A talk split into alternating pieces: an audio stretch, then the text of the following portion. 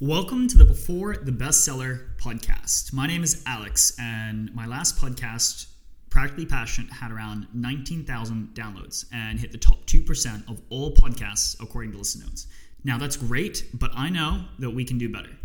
This show is for book lovers and creators who want to go behind the scenes with their favorite authors to hear about how they were able to not just write a book, but create a movement. How did the author write a story that would resonate with thousands of people? How did they launch their book to the top of the Amazon, Wall Street Journal, and New York Times charts? Did they have a following before the book, or did they build it with the book? How did they get their readers to go one step further with them, to hire them as a coach, join their masterclass, or even just subscribe to their email list? What did they do that others should not waste their time on? How were they able to bring something so passionate to life when so many of us struggle to even find our passion? I know because I was just there. How can we take what they taught us and apply it to our own journey towards a purposeful life?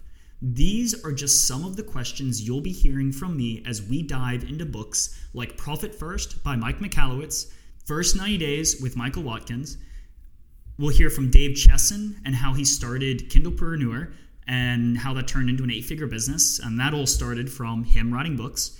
We'll speak with Melissa Fike, who's got multiple six figure businesses on the back of her business, on the back of her book. We'll talk with Hayden Crabtree.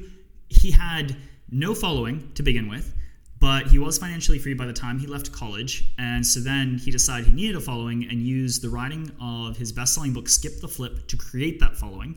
We'll talk with Brian Meeks, who made, and I kid you not, six figures as a fiction author, writing in the woodworking and guinea pig niche, and is now working with another guest who will have, Jesse Krieger, who's building powerfan.io. NFTs are hot right now. It's an NFT platform for the next generation of publishing. We'll hear about that.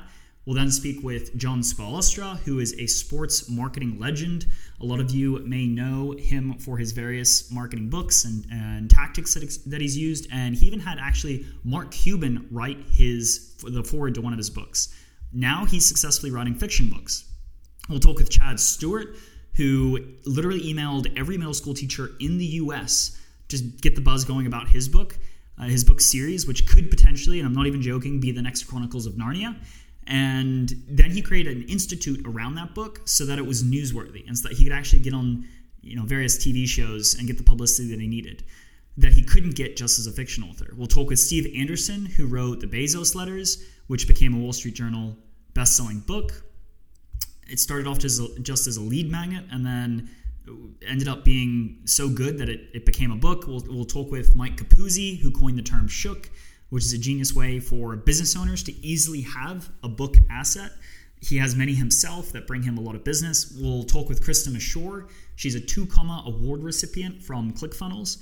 And she actually will, you know, she says this in her episode that the book is actually the start of everything for her. And now, like I said, she does more than seven figures uh, for her business. So I'm only bringing on authors who have successfully published books themselves. They actually make money from their publishing, whether it's the book or the back end of the books, so that you and I can walk away with exact blueprints they use to get where they are now. This isn't fluff. This isn't, oh, this is what you should do. This is what I heard you should do. These, all of these authors have become successful authors, and you and I are going to be able to hear the exact steps they took to get there.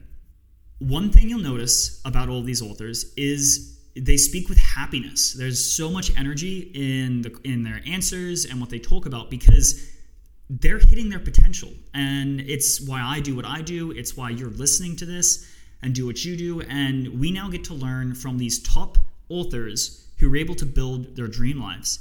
They're having real impact, and now they're providing us with the exact blueprint for how they did it.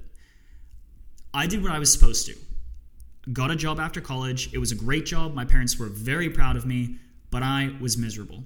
Now, in the past two years, I've built a six figure business doing what I love, working with people who I'm inspired by. But I'm nowhere near the level of achievement of the people we're going to bring on. Selfishly, I just want to learn from them as well. So, in this show, fluff is our enemy because it can't be replicated. I will get as specific as we can. What copy did they use? What call to actions did these authors actually put in the book so that readers would go to the next step with them? How did they sell their books initially when no one knew about them? Mike Michalowicz is a great example of that. He'll he'll talk through that in, in his episode. What did they waste their time on that you can avoid right now? Now, this is a new show, so feedback is going to be incredibly important. Please give it to me the good, the bad, the ugly. I don't care. Put it in a review, you know, whatever. Let me know how I can make this an even more enjoyable experience for you. How can I make it more worth your time? I know that there are a ton of places that your attention could be right now, and I want to make sure you know you can always count on this 30 minutes, 40 minutes to give you exactly what you need when you need it. Let me know who you'd like to, me to have on. Let me know what questions you want me to be asking. So please hit subscribe, leave a review, and let's reach our full potential together. My biggest fear in life is getting to the end of life, whenever that may be, and having regret. It's what makes old people grumpy, why they yell at kids making noise and having fun, and I don't want to be that old person. I don't want you to be that old person either, so let's do this. Let's go behind the bestsellers with these authors who have done extraordinary things.